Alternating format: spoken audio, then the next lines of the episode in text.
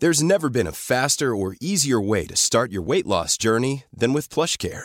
PlushCare accepts most insurance plans and gives you online access to board-certified physicians who can prescribe F D A-approved weight loss medications like Wegovy and Zepbound for those who qualify.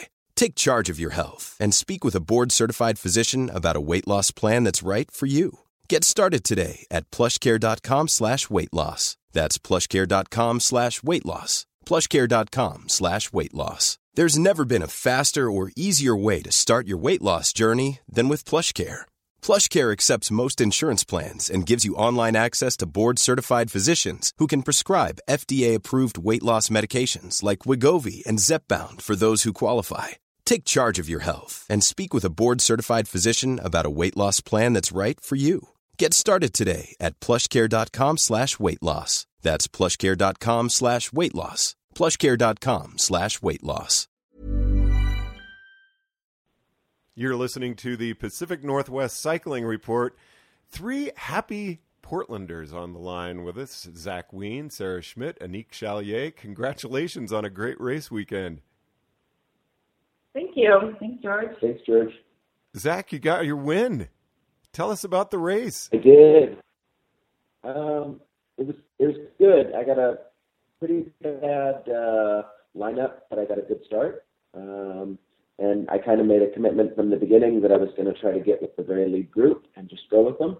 And so about a quarter of a lap in, I saw the front two guys kind of make a break, and I made a move and uh, instantly went down in the corner. Um, I I luckily was able to bounce up pretty quick, but I lost about six or seven places there. Um, and then the single-speed guys are racing at the same time as us, so it's kind of hard to tell exactly where you're at because we're starting to hit the back of the field, but I knew that I felt strong and I was moving up through the field throughout the um, race, and we ended up doing four laps, and on lap four I realized that I was catching the final two guys, and uh, I caught the very final guy with about forty-five seconds to go and put in a really good effort and uh, secured my my very first U S A C win. Yay. That is fantastic. And Anique and Sarah, I saw you were on the podium as well. How did your race go? Uh, race was good. Um, let's see, for me, uh, first lap, the girl who won yesterday, she went down, and so I was able to scoot around her, and I was in the lead for a very short moment. She was like fifteen and bounces right back up and zips right back in front of me. um So I was in second position for a good chunk of the race, and then in the last lap, the woman who came up was in second place yesterday, she had fallen as well and was fighting her way back apparently the whole race. And I, I noticed her getting closer and closer, uh, and second in the, the last lap there, she made a move and passed me, and I got on her wheel, uh, pulling her road racing move, um, and tried to take a break uh, and let her do the work for a moment. And we got to the last time through the sand pit, and uh, I tried riding through it and ended up not having enough focus, and so she got a bit of a gap on me there, and um, that was going into the last little bit of the lap, and I wasn't able to catch back up, and she's a strong sprinter, and I just I was tired.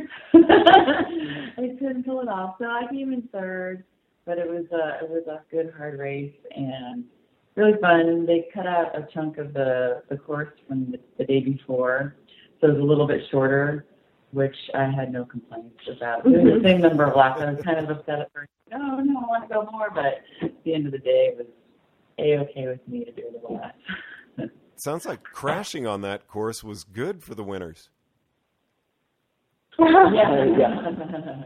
It uh, it was pretty easy just to have your uh, wheel slip out because everything's so dry and pretty loose. And uh, if you got on the gas just a little too hard in any of the corners, you could easily go down. Mm-hmm. So, Sarah, tell us about your race.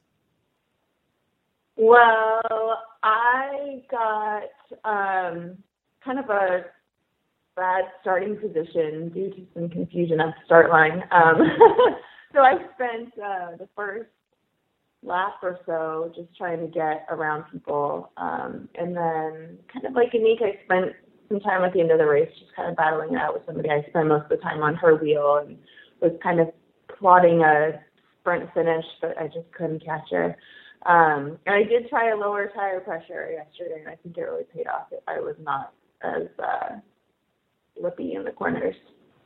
So it sounds like most of you aren't upset with the part of the course that was cut out. Maybe it would have been better, though, if they'd removed the sand pit. Yeah, the sand pit was probably seventy-five feet long or so and, and deep.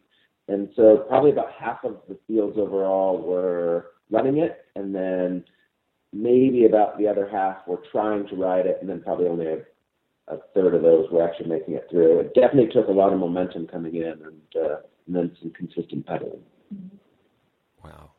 So it sounds like just a great friend and team building experience to go off to a race like this. Are you going to try to get more people to go next year, or are you going to go back? I think we will um, get some support from our teammates who have seen how much fun we're having down here.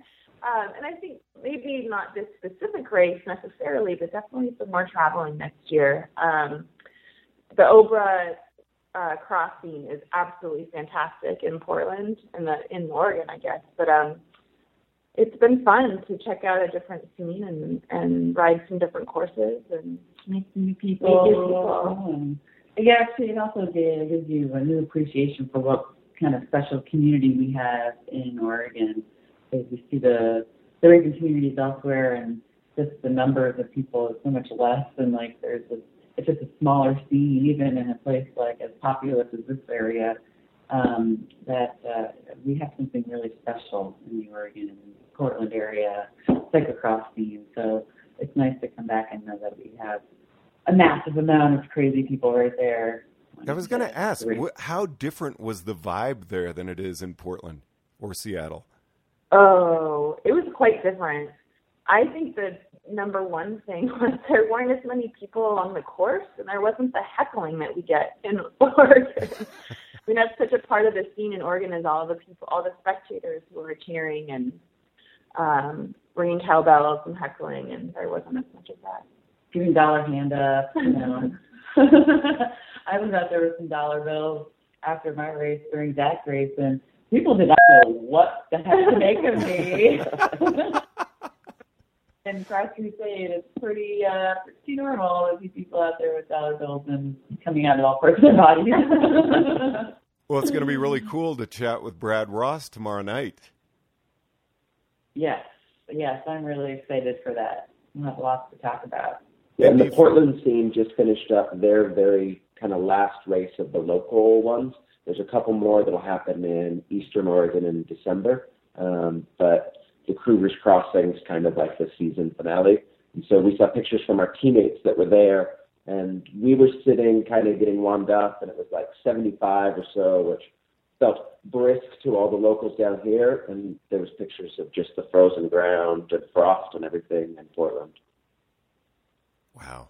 We're expecting a low of nine on Thanksgiving Day and five inches of snow. Oh.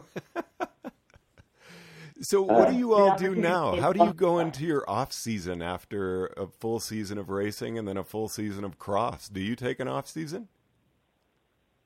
Uh, yeah, all of us have... Uh, at least probably around a two-week or so uh, break on our schedule, just kind of to recover and uh, um, do a little bit of basically no training, just maybe some movement here and there. I'm excited to do yoga.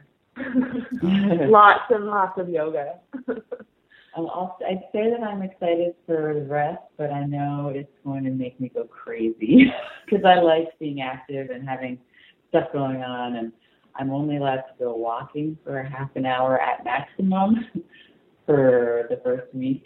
And, uh, like, all this training, all this racing stuff, it, it, it's my therapy for sure. So I'm going to have to find some creative ways to keep my brain from going bananas. We also have generally done team rides on Saturdays um, throughout the winter when it's not too nasty out. And I think we all just enjoy each other's company so much that we'll continue having those friendly, casual rides um, throughout the, the next few months. Nice. Well, we love each other so much. I, I can only imagine it's going to be quite the day today in Los Angeles for the three of you. Yeah, we uh, we went out last night to a uh, like patio bar that was up on top of one of the rooftops downtown in downtown Los Angeles, and had a good dinner and had some uh, just kind of fun up there. It was kind of neat to see the Los Angeles scene because it's definitely different than uh, what we're used to in Portland.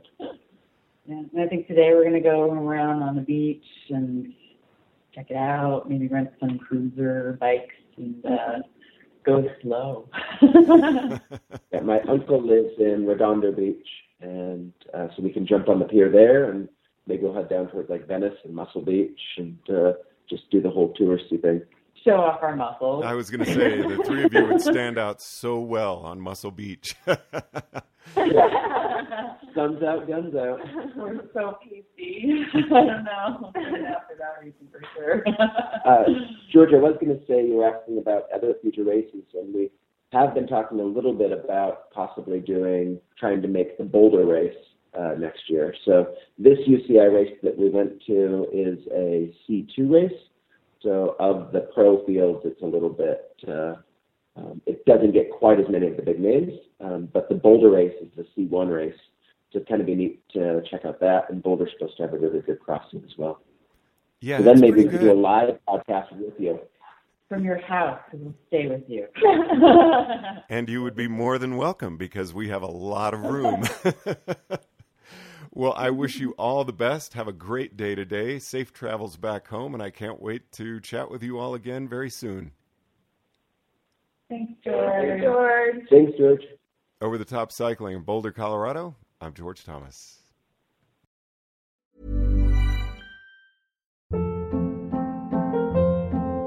Hold up. What was that? Boring. No flavor. That was as bad as those leftovers you ate all week. Keke Palmer here. And it's time to say hello to something fresh and guilt-free. HelloFresh. Jazz up dinner with pecan-crusted chicken or garlic butter shrimp scampi. Now that's music to my mouth. HelloFresh. Let's get this dinner party started. Discover all the delicious possibilities at HelloFresh dot com. Mom deserves the best, and there's no better place to shop for Mother's Day than Whole Foods Market. They're your destination for unbeatable savings, from premium gifts to show-stopping flowers and irresistible desserts. Start by saving thirty-three percent with Prime on all body care and candles. Then get a fifteen-stem bunch of tulips for just nine ninety-nine each with Prime. Round out Mom's menu with festive rosé, irresistible berry chantilly cake, and more special treats. Come celebrate Mother's Day at Whole Foods Market.